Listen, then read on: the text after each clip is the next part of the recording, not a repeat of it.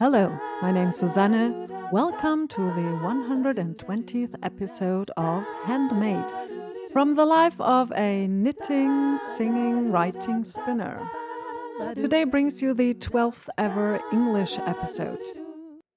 So, if I remember correctly, um, the last one I did in English was in August, I think.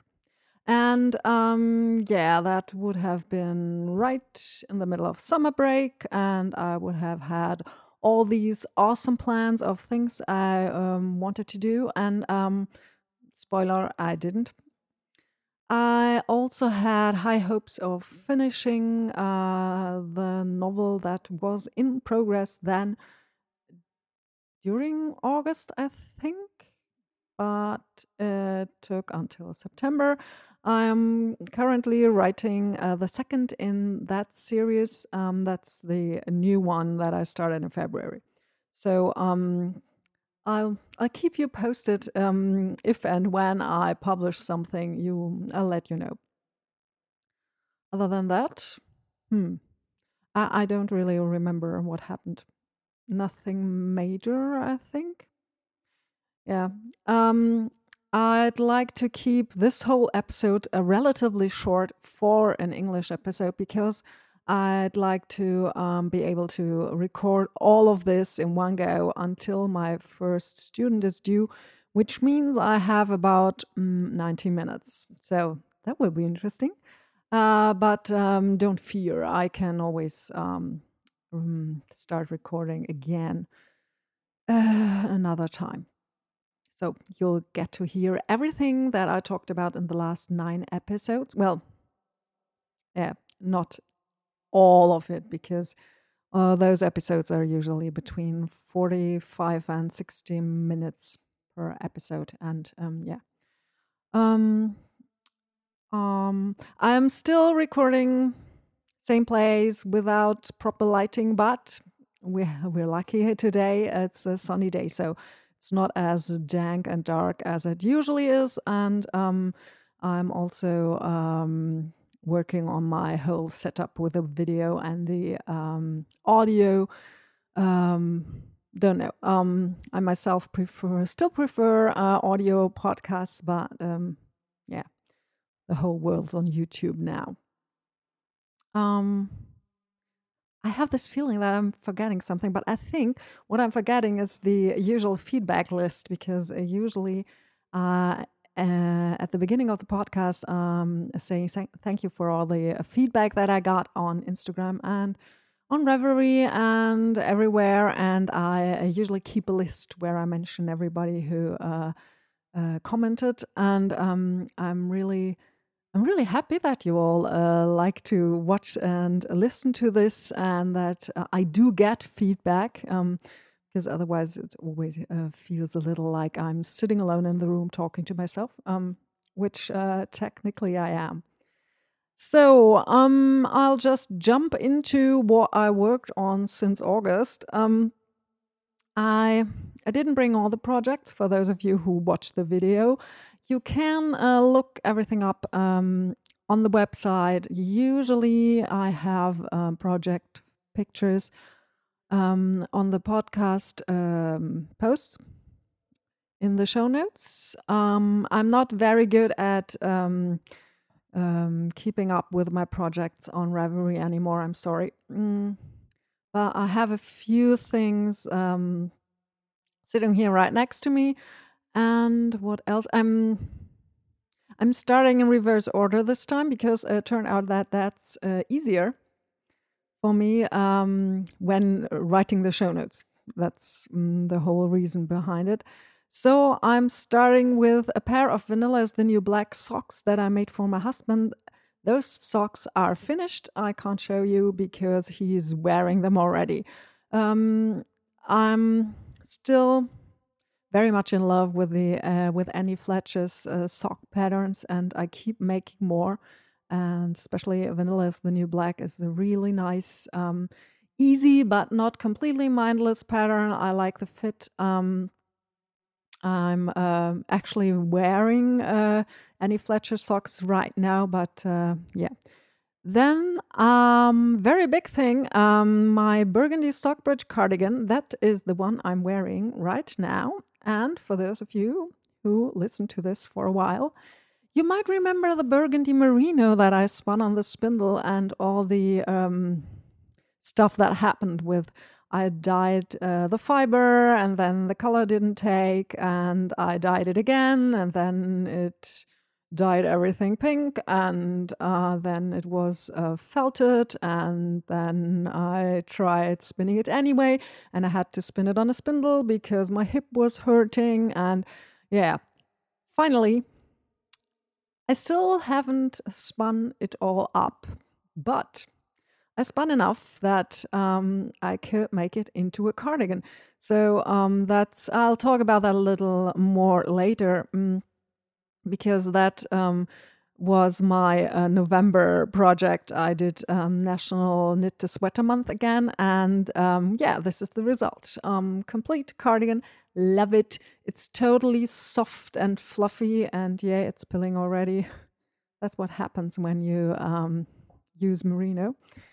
But um, it fits very well. I love the color, and it turned out very well. Um, the pattern is Stockbridge by Isolde Teague, and mm, it does look a bit mm, not really boring, but plain. But I knew the minute I, I saw the pattern, I, th- I knew that I would wear this to death.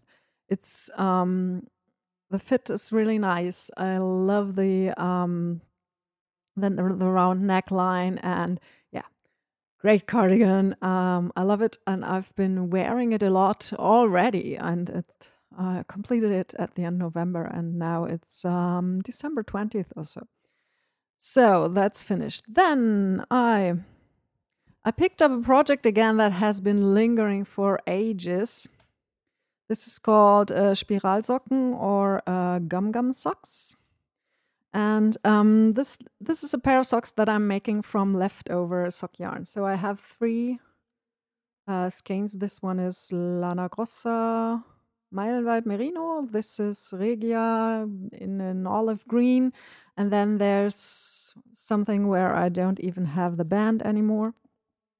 So I just took um, three uh, leftover sock yarn skeins from, well, balls from my stash and um, making a sock. Oh, here's the third one. It's online Super Socke. So um, this is just a regular German four ply sock yarn. And um, I made this sock. So this is genius because the sock is spiraling around. So you start, as you can see, with a plain rib um, band. Mm, that's like a two by two, but you can do it any which way. Um, and then you start with the next color, but you only knit quarter of the way around. I bet you could do it with, uh, if you're using uh, 40 PMs, you can do it with uh, thirds as well, I'm sure. And so you just so you have these three balls of yarn attached to the sock. So um, first I'd look for the one, so here I have an end hanging down, and then I just knit along this needle that's like a quarter of a sock. And then I'd have the end here. And then I turn it around and then I knit the next quarter and the next and the next. And so you you just go around the sock in spirals. Mm. It's a bit tricky at first to um, to not get the um, the yarn all tangled, but I find that if I place the um, balls um, on the table with a little bit apart, then and then I turn the sock just so. Um, it's it's really easy. Um, the designer herself put the um, uh, sock yarn into a cookie tin, if I recall, and and then she kept turning the tin, as a whole, so that um, because otherwise, as you turn the sock for knitting, the um, the yarn will get all uh, tangled up. Um, so and um, I just knitted. I did a, um, a regular German uh, plain vanilla sock. So um, well, not so German because the uh, the leg is uh, totally in stockinette and I think uh, traditional German socks usually have those ribbed, but I'm not quite sure. I always used to make a, ribbed leg um, before I knew there was uh, such a thing as a sock pattern I could follow. So those I finished the first sock and um, started the second. It's not my very favorite thing to knit because, well, it's fussy with all the balls of yarn and the ends, and you can never really get into this groove where you just knit around and around and around and around because you have to shift back.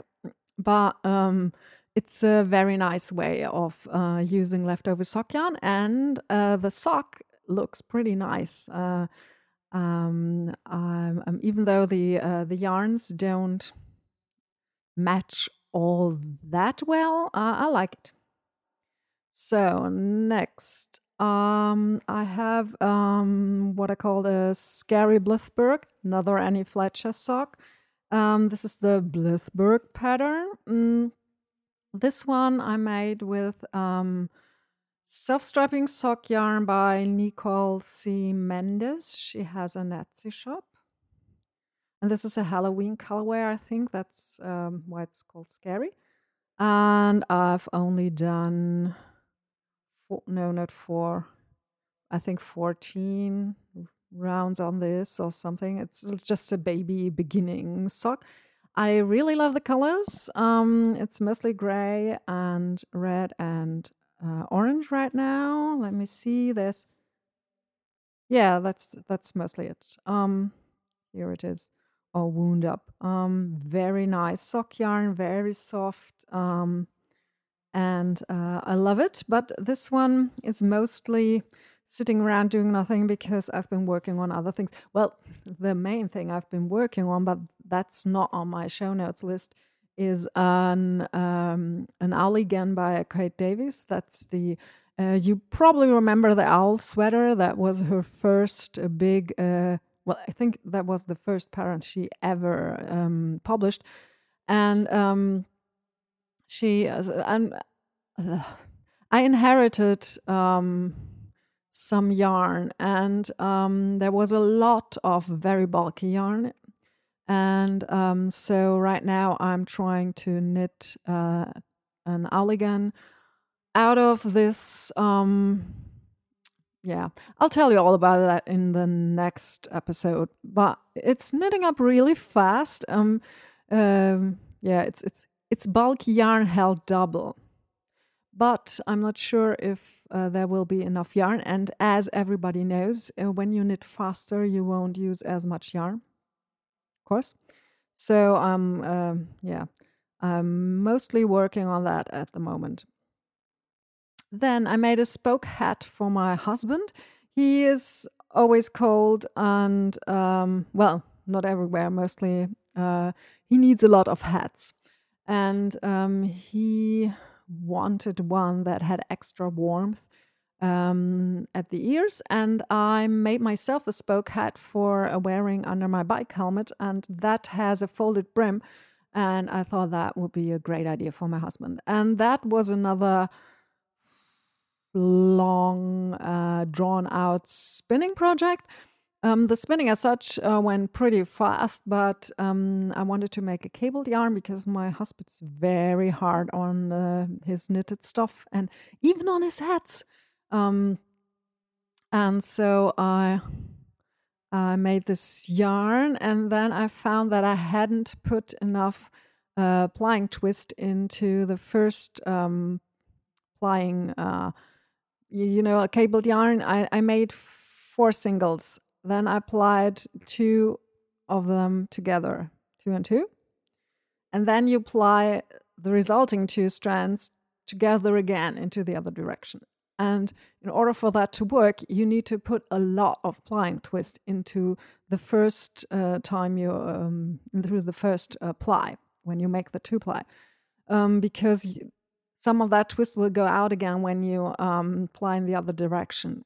Um, and so I um, applied it all, and then the yarn looked horrible, and I hated it, and it didn't really work, and so I didn't know what to do, and I took it all apart again. I actually took 100 grams of spun cabled yarn that was plied twice and unplied the um, the four ply. I took the resulting two plies, plied those again, and then plied it all together. And now the yarn's really great. And um, I don't have it here, sorry. Um, it's already in use, but um, the hat turned out really well.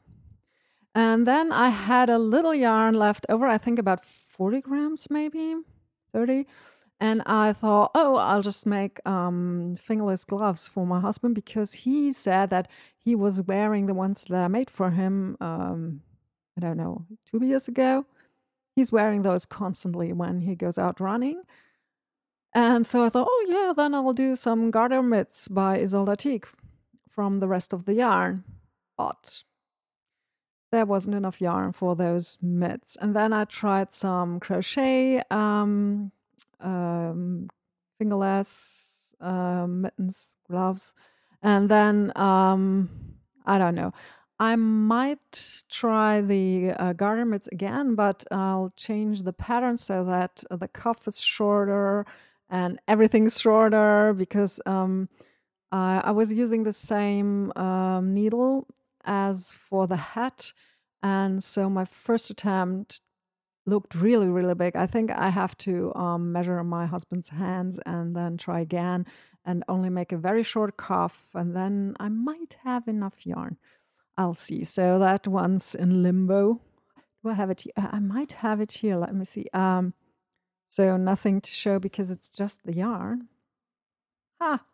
Did I say nothing to show? Ha! here is a um, uh, crochet fingerless mitt in progress that I should put a, a picture into the show notes.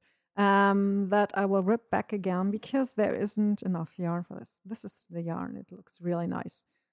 Um, I love cabled yarn. Um, I think I have to make much more cabled yarn. I'm just uh, I'm reading the um, current um, Ply magazine about sock yarn, and now I'm all uh, excited to make all the cabled yarns and crepe yarn and three ply and uh, spin for socks again. Which is funny because, as far as I know, I still have uh, some hand spun sock yarn uh, in the stash that I haven't used yet. And then I have a, um, a spinning project that has been lingering for I don't know, uh, at least two years. So I, I pull it out again and again, and then I spin for about 10 minutes and I put it away again. So, yeah, mm, not the way you finish projects. So then I made a, a, a Cria uh, out of handspun. That one's finished. I like it. It's a bit wide in the shoulders, so I should have maybe gone down a size, but it fits. I like it. Um, and um, after a bit of um, uh, um, a mistake, because I, I let it sit for some time and I knit something else, and when I came back to it, I just put the um, buttonholes uh, in thinking that I knew which side they had to go on. And then when the whole thing was done, I found that I had buttonholes on one side and on the other. mm. Not um, like in the top part of the cardigan, the buttonholes were on the right side, and on the bottom, they were on the left. And for a very short time, I thought about um, just fudging it, but then I decided no, I won't do it. I'll just um, rip it back and uh, knit like half the body again. Mm. Yeah, but that one's finished. It's blocked. It's uh, it has buttons. Everything's fine. Then I did um, a cowl. My uh, apparently my uh, program here thinks that cowl is not a word. Um, it's called Wolkig, uh, the pattern. I did that one for my husband again and I don't have it here. I don't. I showed you everything I have. I think. Um, and um, I think he likes it very much. Um, that one was one where I started from that yarn. I started a crochet shawl for myself. Then I ripped it back. Then I started a crochet cowl for my husband. Then I ripped it back. Then I started it again. Then I ripped it back. Then I started it again. Then I ripped it back. And then I started the Wolkig cowl and that one I finished and uh, as I said, gave to my husband. He's wearing it. Everything's fine. I also made a Carbeth cardigan. Um, it's a very nice burgundy. It's uh, from an alpaca merino blend, and that's one of the yarns that I inherited. Um, and uh, it's really, really, really warm. And I had to find out that I really don't like having alpaca next to my skin. it's prickly. So, um, hmm, I don't know, but um, it fits. I like it. Um, it was very quick knit. Um, so that's the upside of knitting with very, very bulky yarn. But I find it hard on my hands, so I wouldn't want to do it all the time. But um, yeah, then um, uh, I started a Crazy Tee from leftover yarn from the Gloamintide um, knit along. And huh, that has been sitting in a project bag for weeks now as well because I'm not quite sure if I really want to do it.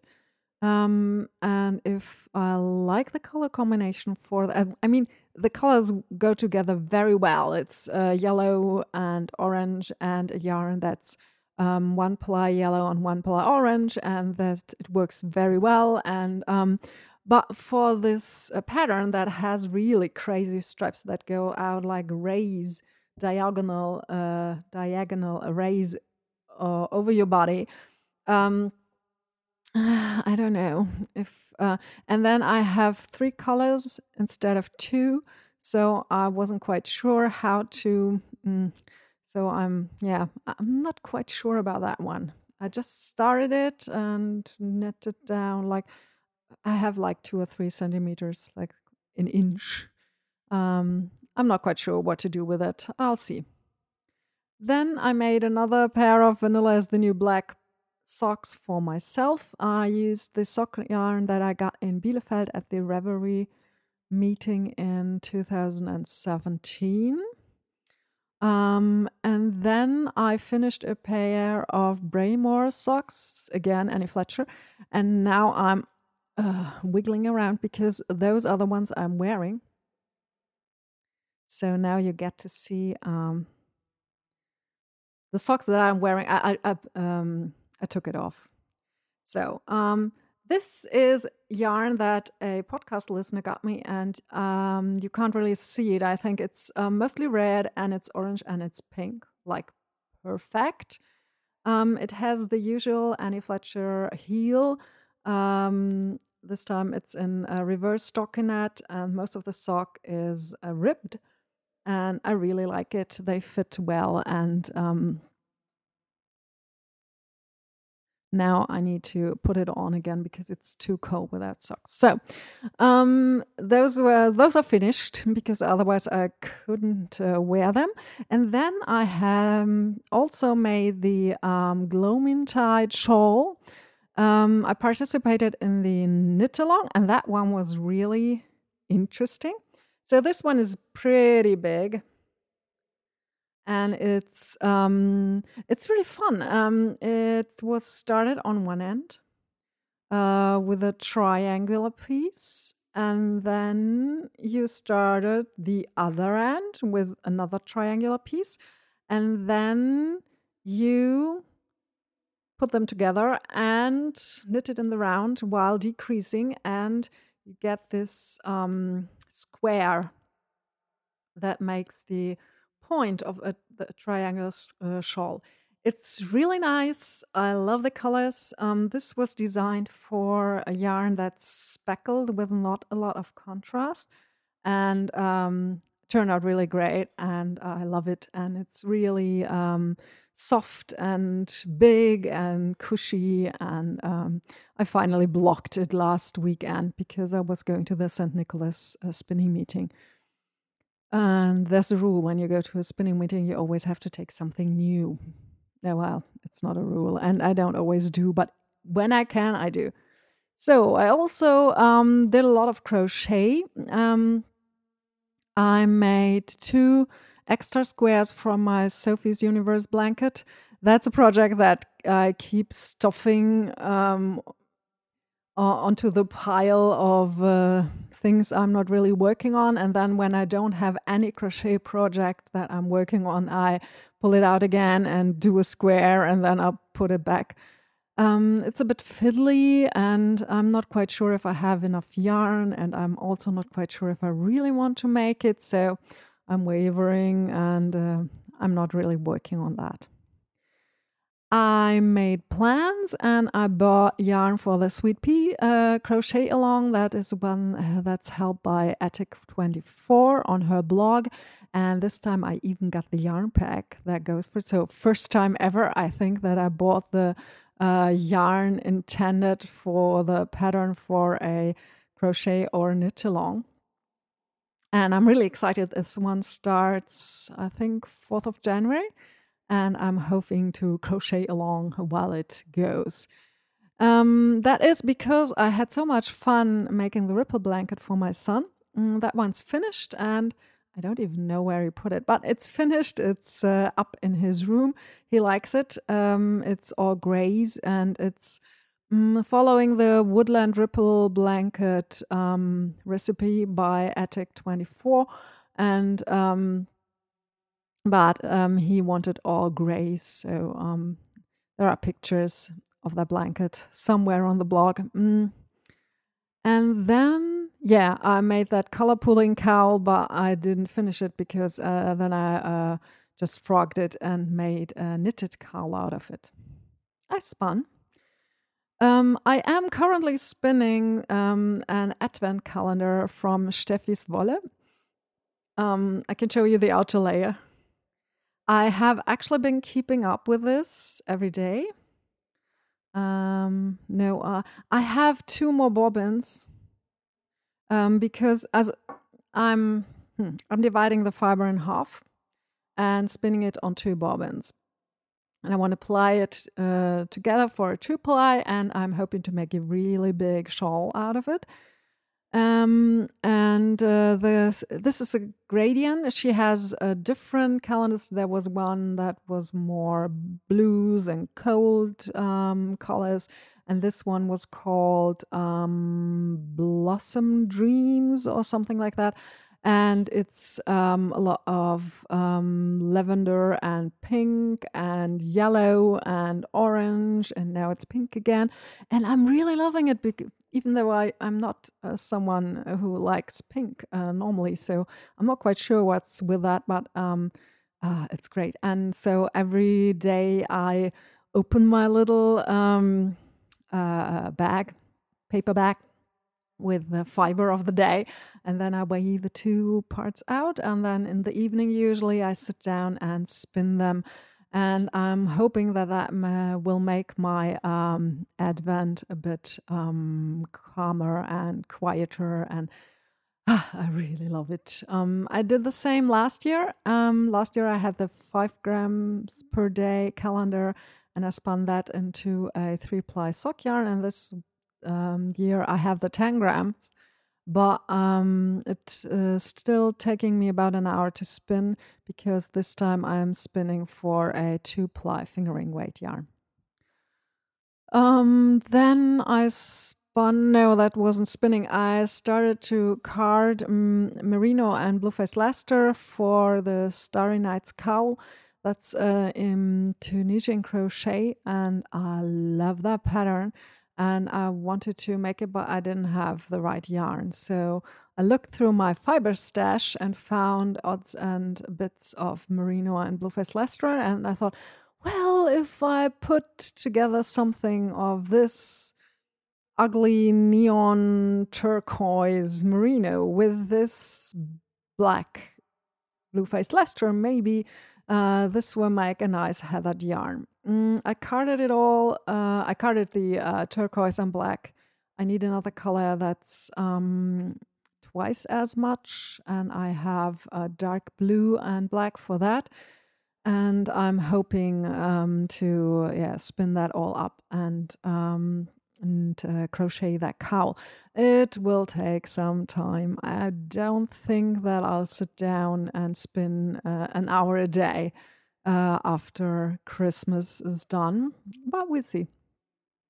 And then my main spinning project was the burgundy merino for the um, Stockbridge cardigan. Um, I, as I said, I spun this on a spindle, um, and it's it's really nice. I, I, I hated this fiber so much because it was felted and it was so hard to spin and it was no fun and my fingers were getting all uh, pink and red and everything was getting pink and red and I really hated it. And then I wanted to um, ply it on a spindle as well and I uh, learned the uh, Andean uh, flying spindle trick for that, but I'm not really good at that. I'm actually really bad at that flying trick, and so um, when I decided to knit the Stockbridge cardigan for National Knit a Sweater, Sweater Month in November, I also decided to basically cheat and um,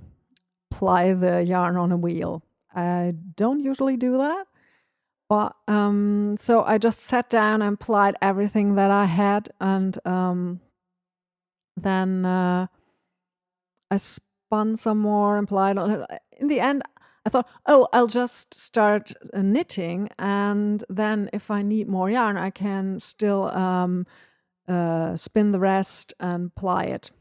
But I have right now um, these two skeins is leftover yarn, and I'm not quite sure.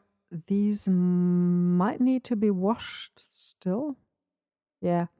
I'll see if my hands turn pink when I handle it.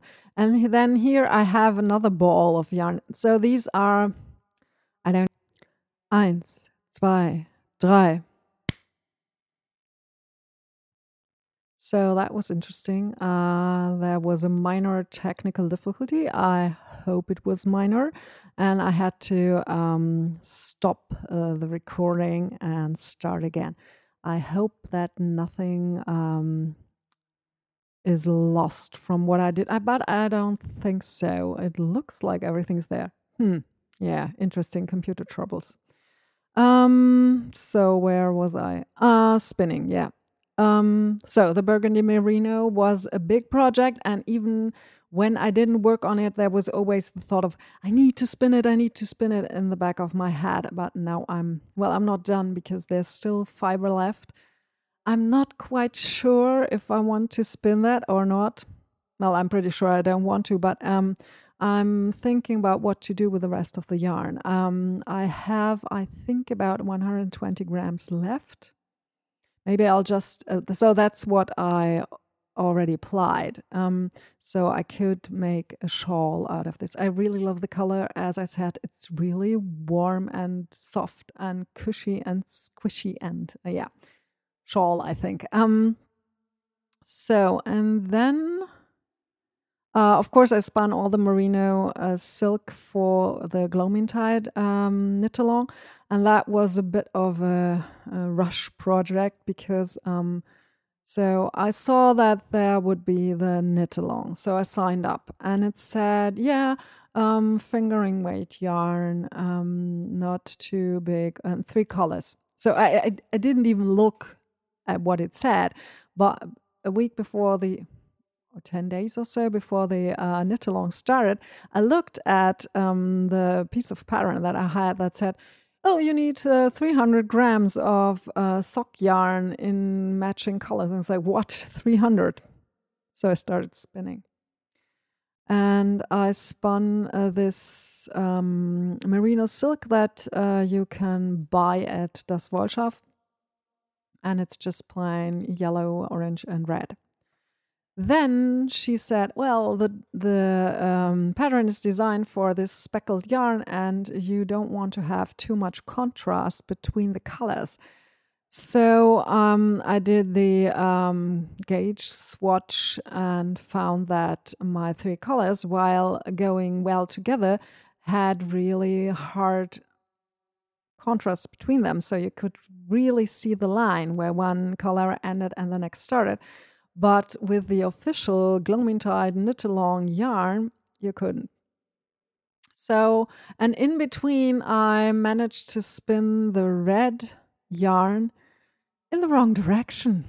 So I spun that twice, and then I decided not to use it, but to um, spin a third color by combining one ply of the yellow and one ply of the orange. Um, so while the knit along was already started, I was still spinning the yarn for it. And so that was fun. I think that time I was already um, knitting on the shawl and spinning the yarn for it uh, in the evenings or something because um, the first part didn't um, use the third color, only the uh, the one that uh, well for me it's the yellow and the orange. The orange, sorry. Um, I'm just uh, looking to see uh, where it started. Um, this end. Uh, so that's like orange, orange, orange, and then a bit of the yellow and orange, orange, orange, and then that's like week two or so. Um, I needed the third color, but by then I had spun it, and uh, yeah. So that was a bit of a mm, big project with a little bit of stress, um, but uh, I was um, surprised at how fast I could spin for this. Um, it's like a hundred and no, I spun three hundred grams, but I think I have 120 left or so. I, so um, the shawl doesn't use um, those 300 grams all up. So, and then there was my project wardrobe. I don't know if you remember. I I started this project uh, in the podcasting of Deutschgruppe um, uh, because I really want to uh, make myself more clothes and I want to sew my own clothes and not buy them. And I need quite a few um, new clothes now I'm not going um, naked um, without sewing anything or buying anything, but I'd like a couple of t-shirts and I need like yoga pants and um, I want a new coat and uh, all the things.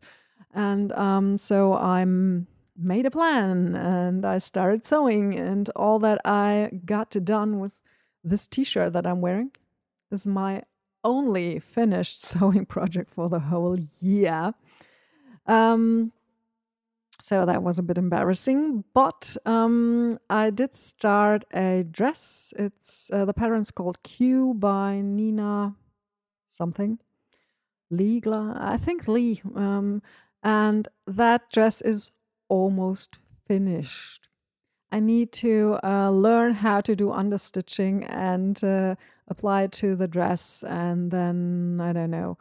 Um, so it um already looks like a dress and I have to um ah uh, I'm blanking on the term how to call it. Um, so I need to uh, for the the button bands and such. This it's not interfacing.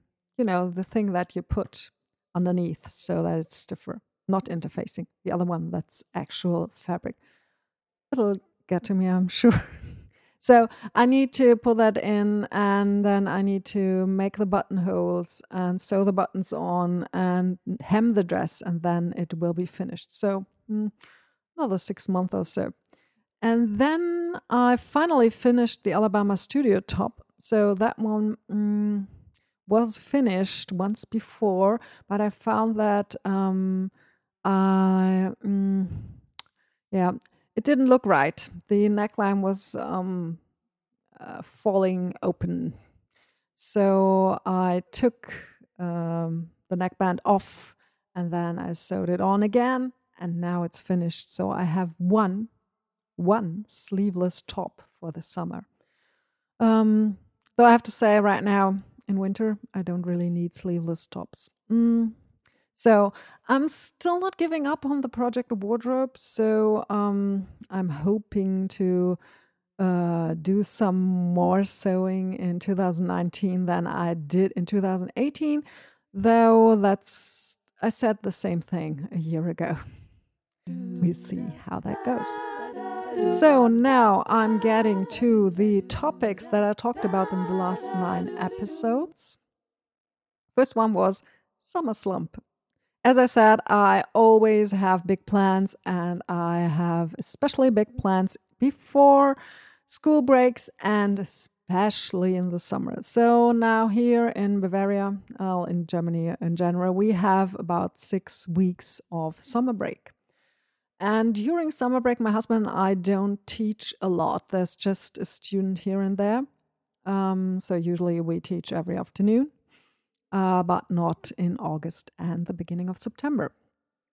So I wanted to finish my novel and revamp the website for our teaching business and um, sew all the clothes and spin and I don't know, renovate the house and the balcony. And in the end, I basically did nothing, I think. So, first of all, uh, it was either me or my husband traveling. Not all that much, just a little bit. It was enough to throw us off. Well, I'm always thrown off by by breaks. It's so funny. Um, I mean, um, today, as I record this, is Thursday, and um, so I'm eagerly waiting for the weekend, and then I'll have two weeks off for Christmas break. And as every time, I'm thinking, oh yeah, again, I can do this and I can do that, and I can, and I have all this time, and it will be great. And in the end, I usually am less productive than during the school year because um, when I'm teaching, I know I have this time in the day for doing things for myself, for sewing and knitting and spinning and writing and making music.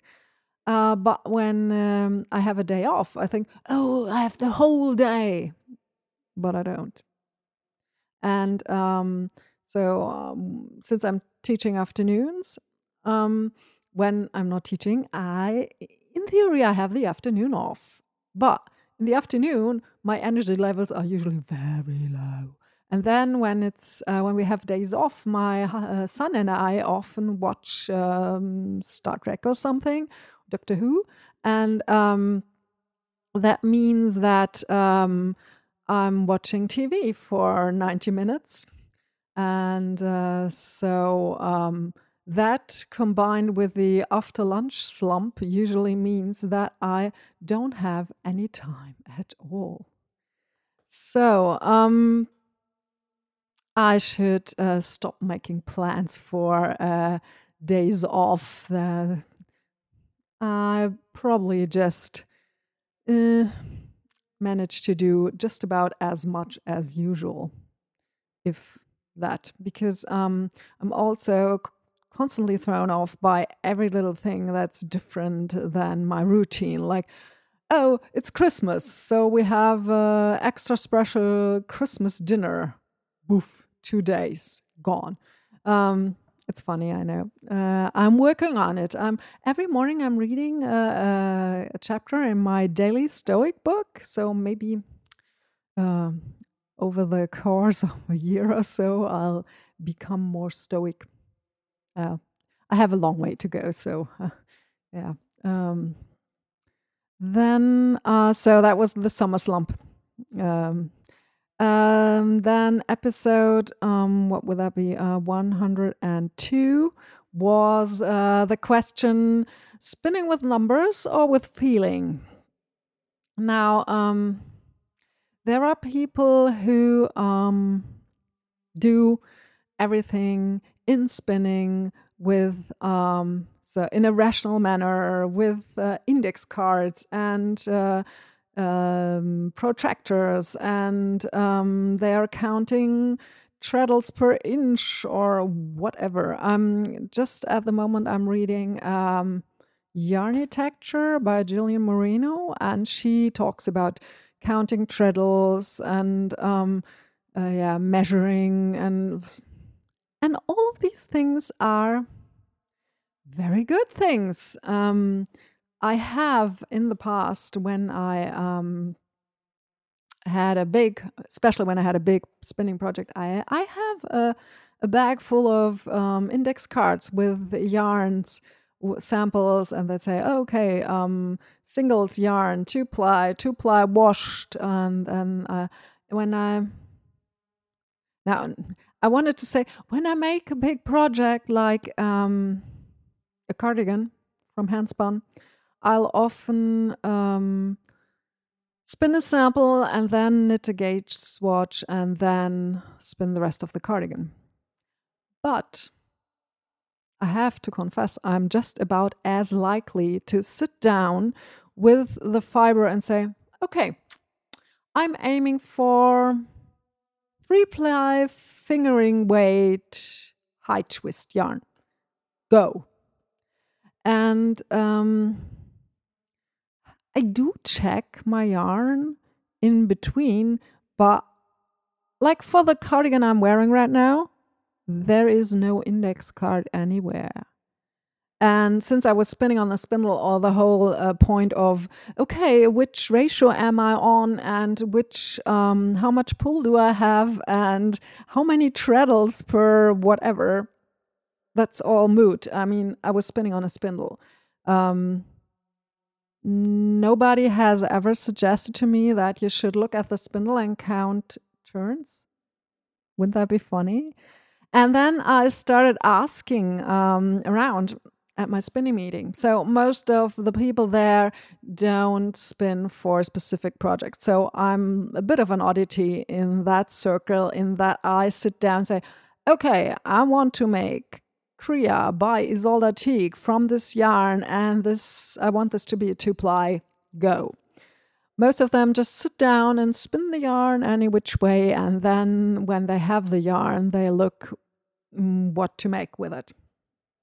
But and then I asked around uh, in my uh, like virtual spinning group on Ravelry and people there were mostly, if not all, in the camp of, uh, yeah, I just think about what I want and then I'll spin it, or I don't mind, I just spin whatever the fiber wants to become, and then I look for a suitable project. Um, so that was interesting. And um, I think that method of counting this and measuring that and measuring that, mm, first of all, it's it's not foolish to do so because um, it gives you a lot of information. Information is always good, but I don't think I could sit down like um, Rita Buchanan was talking about this in uh, that How I Spin video like one, two, three, four, one, two, three. And thing is, I do it. I'm a musician. I count everything, and um, um, I usually have uh, every project has a rhythm, of course, but I don't have to count in order to get into that.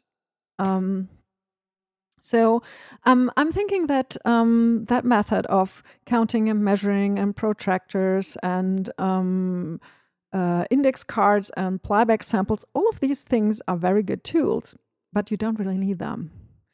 But when you want to teach someone how to spin a consistent yarn, it is, of course, much easier to tell them, okay, spin a sample, keep a bit of the sample in a place where you'll find it again and label it so that you know what it is. Very important. You think you know, you won't and then you can refer back to it later. So, keeping good notes is always good for information, of course. But it's much easier to teach something like that than to tell someone, oh, just go by feel. I mean, when you're a beginner who wants to hit three ply fingering weight yarn, telling the beginner just go by feel won't help at all because they don't have a feeling yet.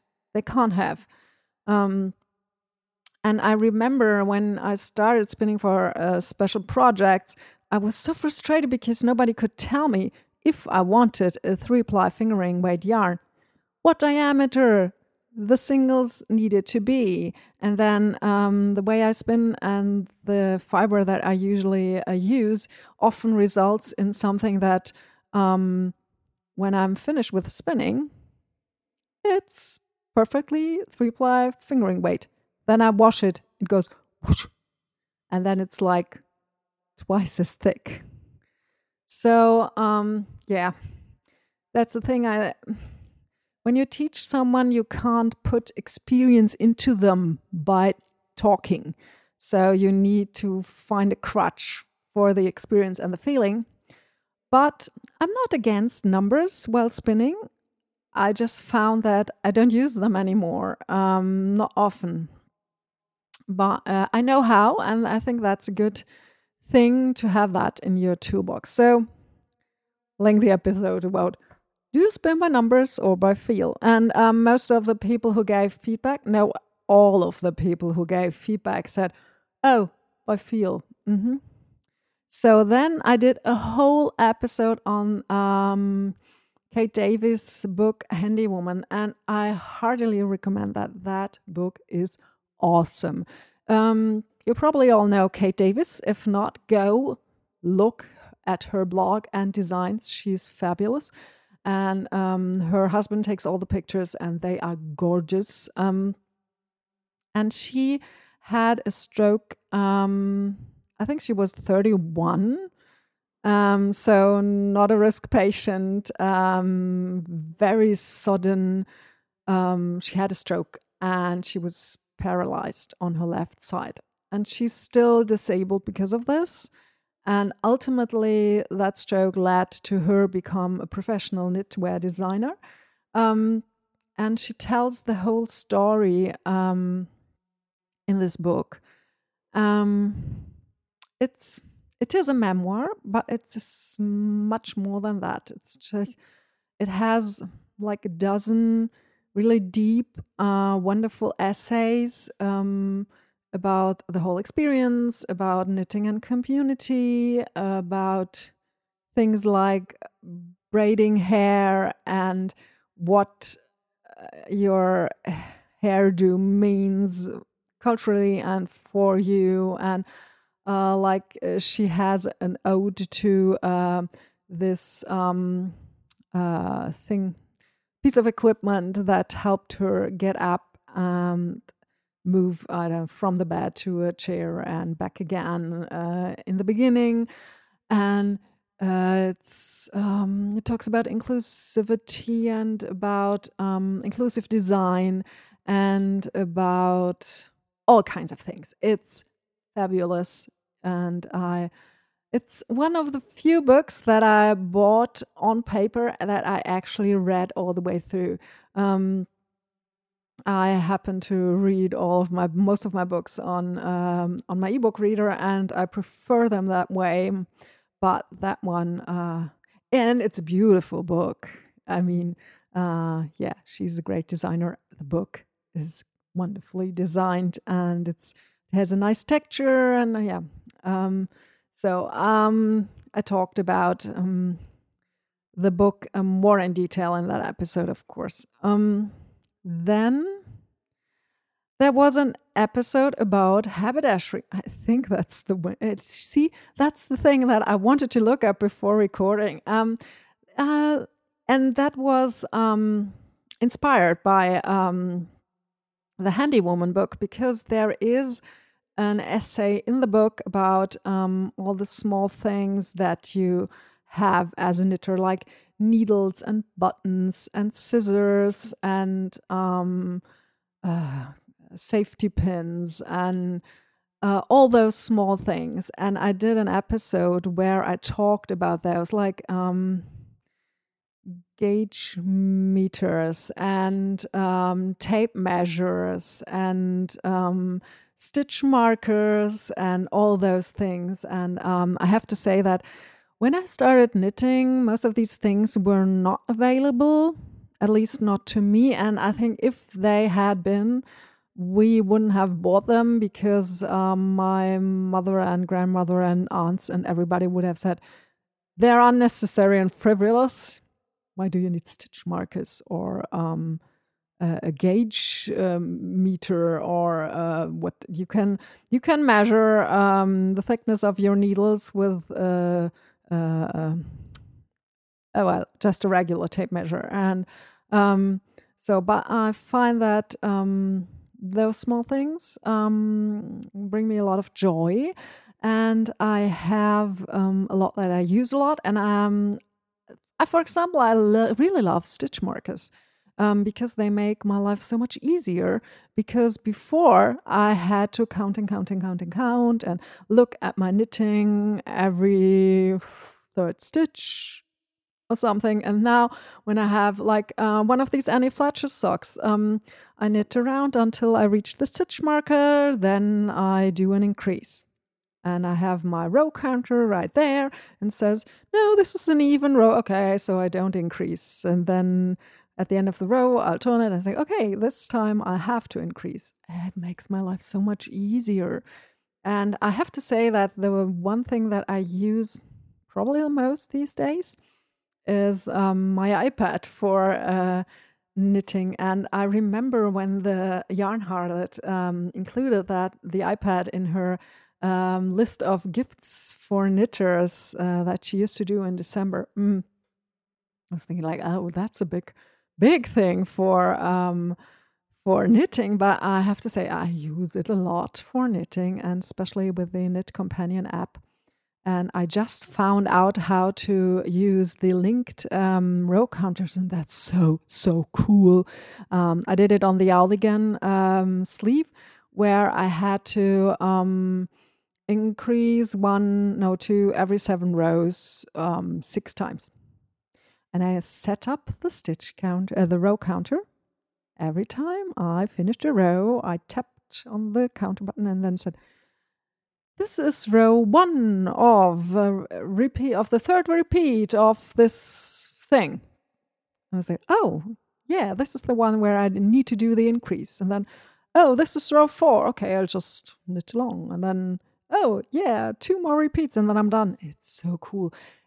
I can do the math. And um, I used to do all of these things with pencil on, on graph paper. I can do it.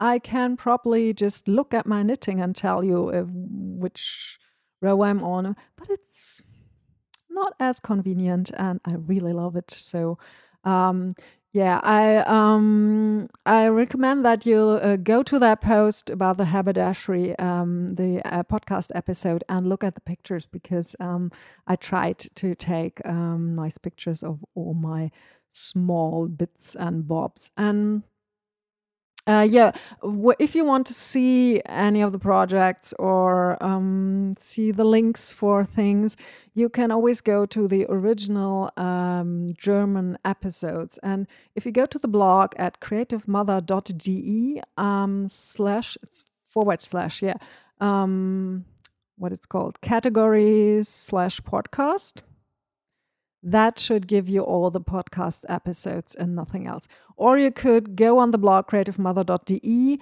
and then on the right side, um, scroll down. There's um, somewhere there's uh, a menu with categories, and then you can choose the podcast and you get all the podcast episodes. So you don't have to wait through my daily blog posts for, um, yeah, what's that? August, September, yeah, five months of daily blog posts. That's a lot. No, nobody wants that.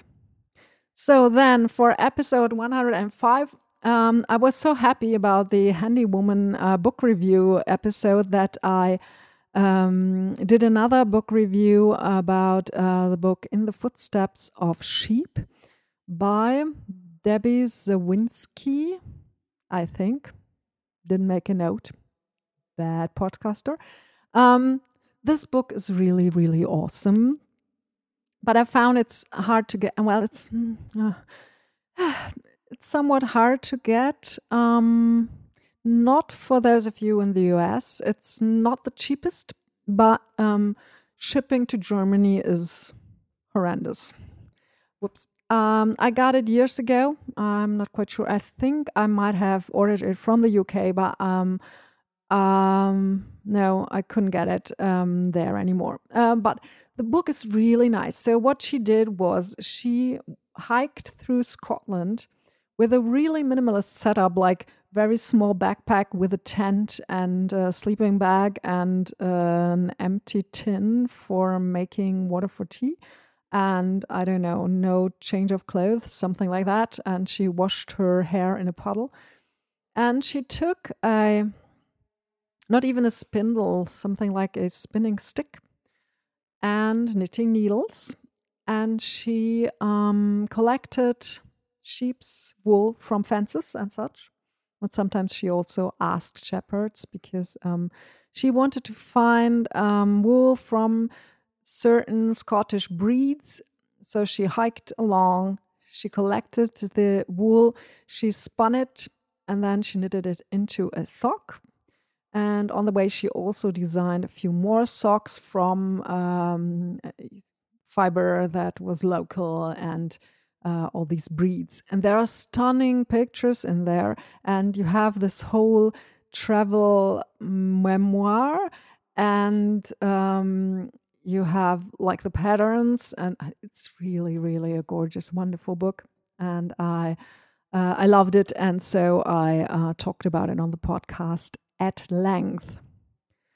Um, then, uh, episode 106, I talked about how to knit a sweater that actually fits because um, so there's a new a knitting podcast in German that I really really love, and those two podcasters are slightly newer knitters, I think.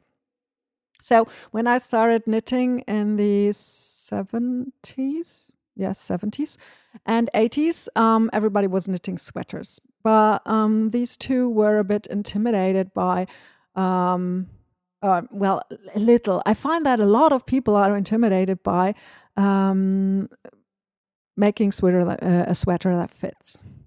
Um, now, um, fashion's changing again, so we are almost back to 80s silhouettes, which means that um, knitting a sweater that fits is much easier because you just knit something really, really big, and then you just have to make sure that the sleeves aren't too long. Um, um, so I talked about how you knit a gauge swatch and then you wash the gauge. You know that you have to wash the gauge swatch, don't you?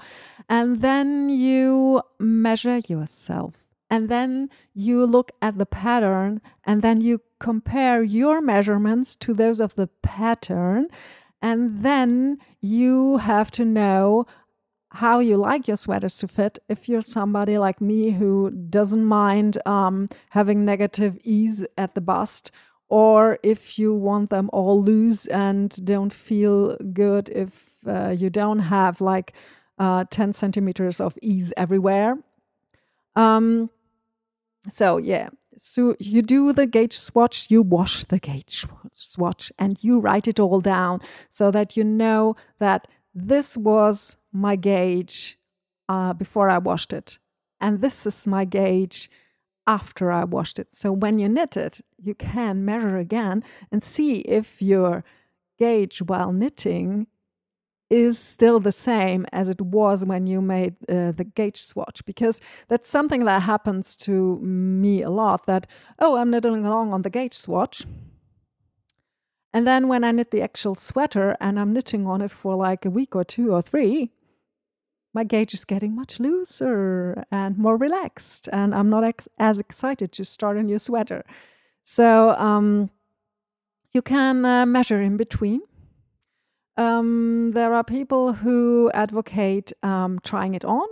I like that, but if you have a yarn that grows a lot after washing, then hmm, trying it on might not help you a lot. Um, but what you also can do is um, like pull a lifeline through the live stitches, wash and block the unfinished sweater. That's perfectly fine. You can do that. Um, and then you see how it will uh, turn out. So um, that's one one place where I wouldn't go by feel. So I have to admit I do that as well. Hmm. That's the thing with the um, experience again. If you've done this a lot, but um, my sweaters are still a bit hit and miss. Um, but I'm getting better because I'm doing the gauge swatch and I'm looking at the pattern and I'm uh, thinking about what I want. And I do um, bust darts and um, I take my shoulder measurements usually as um, um, the measurement that um, because when most patterns have you measure your bust, and then that is what you use as the uh, base for the decision which size you make. Now, um, for me, that's a really bad idea. For me, it's better to use my shoulder measurement and then to make bust darts to adjust for a full bust in the finished pattern. Other people have broad shoulders and small bust, so they need to change things differently. So um, you can't really expect the pattern to know how you look um, because we are all very different.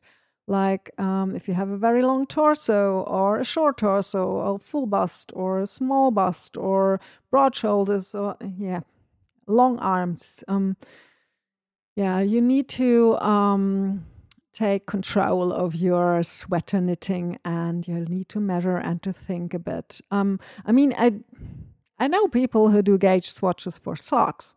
I don't, because sock yarn is mm, pretty much the same. And if it's a bit thicker or thinner, and my gauge turns out a little, so usually it's no big deal. In a sweater, mm, might show up a little more. Then uh, episode 107 was about um, the queen of large scale projects, and um, episode 108 was ongoing large scale projects. So, since that's basically those were two episodes about the same project, I'll just mesh them up right now. Um, so, the thing was that with the whole uh, National Sweater Month uh, coming up, uh, at first, I decided not to participate for once. But then um, Julia, who blogs at eliandra.de, that's E L I A N D H R R A dot D um, in German, um, she uh, she called me out and she said, um, Susanne inspired me to do National Knit to Sweater Month. Um, I don't think I'll um, actually achieve a full sweater, but I'll try. And so, since she said that I inspired her, I thought, well, hmm, I should do National Knit to Sweater Month again as well.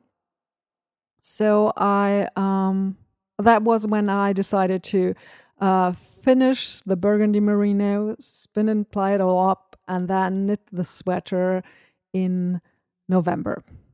Um, I started a bit late, but ultimately I managed to do it uh, with buttons sewn up. I I didn't block the sweater, but um, the rules state that the sweater has to be finished. Uh, it has to have buttons, and the ends need to be woven in, but it doesn't say that you have to uh, have blocked it. Mm, I mean, I I did wash it before the end of the month, but I think it was dry day or two after. Um, anyways, I even uh, I won a prize even uh, because there's uh, uh, uh, there are prizes, and if you finish your sweater in November, you're eligible, and um, yeah, it's it's really really exciting. I um, the um, the woman who um, uh, sorry, English blackout. She contacted me, and uh, she has an Etsy shop with really nice fiber, and uh, yeah, I, great. So um, I didn't expect to win anything, but um, I knit a sweater in November. Then I also wanted to finish my novel in November, and that didn't happen. I um, I had a late start, and then I was sick for two weeks. Not all that bad, but I had a cold that was bad enough that I spent most days in bed, not doing anything, and then I. Uh, I kept all my energy for teaching and didn't do anything else. No running, no nothing. I just did the um, bare minimum of household stuff and teaching, and that was it. And then, hmm, so my original plan had been to finish the novel, which would have been like almost 90,000 words, something like that. Yeah, huh, likely. And then I ended up only writing like 15,000 words in November. Really bad. And then I decided to finish the rest of the novel in uh, December. And that's not happening either. So this one will probably turn out to be about 90,000 words or so. And I started it in October it's slow going. But then um, just the other day, I decided not to uh, put too much pressure on myself because the pressure wasn't working. So I said, okay, I'll dividing my I'm I'll be dividing my uh, goal in half. So instead of finishing this at the end of December, I'll finish it at the end of January, which means I need to uh, write about a thousand words a day. And um, so and I got a bit more strict with myself. And so this week, um, I've uh, been making good progress. Um, but yeah, oh, this is always taking so long. It's driving me crazy. But then uh, telling myself, I'll write 10,000 words a day every day. Um, I can't tell myself that and get all hyped up. I'll never do it. So better to be a bit uh, realistic. So that's why I talked about all those large scale projects. I think there was something else in there. But I don't remember. Mm. And then my huh, last episode already. Huh, this has been going fast. Um, December plans because then once um, November was over and I had been really good with just knitting on the uh, on the cardigan and finishing it and being very focused. Uh, so then I had all these, okay, I finished the big project and then I finished the big ripple blanket and now I want to do all the things. So I started a pair of socks and I finished another pair of socks and then I bought the uh, yarn for the uh, sweet pea crochet along and then I uh, bought the, how's it called, Knitting Seasons thing by Kate Davies um, because I got a bit of money for Christmas and I thought, mm, what should I do with it? And then I saw that she has like uh, two books in that um, uh, subscription. So you get a pattern and an essay. I really loved those last time I was in one of her clubs. I did not take the yarn. Um, but uh, yeah, I got the um, pattern and an essay, and then um, la la la. Um, and then there's a second book in there about creativity that uh, creativity that I'm really looking forward to because that's uh, a topic that's really dear to my heart. And she was talking about her journal and a bit about her design process, and I love that. Um, I would have gotten uh, the Kate Davies Leuchtturm journal, but uh, then I decided, um, no, I can just buy a regular Leuchtturm without the uh, Kate Davies logo on it. Um, there's no need to have it shipped from uh, Great Britain for this. Um, so those were my plans. Like, and then I wanted to spin the advent calendar, and that's really oh, it's so much fun. I love it and um, then I want to knit with a yarn, and I want to knit with last year's advent calendar uh, yarn, and then I started to card the fiber for that cowl. I have been wanting to make that cowl for ages, and um, so when uh, this uh, St. Nicholas spinning meeting came up, this uh, one is uh, once a year It's um, uh, like one and, and one and a half hours by train from me. Uh, it's I'm not quite sure if it's in the Alps or near the Alps, but you can see them. It's like oh, it's beautiful there, and it's pretty rural. And um, so we have this spinning meeting there um, once a year. And there are a lot of people that I only meet there. Um, and um, my, I didn't want to bring my little jam wheel because I was uh, taking the train and then I wanted to walk up the hill to the place where the spinning meeting was. And walking up the hill with a spinning wheel is much easier with the Louet Victoria uh, that has a backpack that I can put on my back. Mm. So I needed a Louet Victoria project. And so, of course, I just carted those um, 50 grams for the first color for that cowl. Though I think I need to get better at carding because I have read that spinning carded fiber is sheer joy. It's not when I'm carding it. Um, I'm using hand cards because I'm not made for money and I don't card enough to. Mm, nah, I don't want this a thing to. I, I mean, I, I could probably borrow one. I don't know. I have hand cards. It doesn't take ages. I actually like it. Um, it's go. Went pretty fast, and now that I've seen the um, carding video by Beth Smith, I actually have. I think I have a carding video from Interweave with four different people demonstrating carding. Yeah, I'm not quite sure.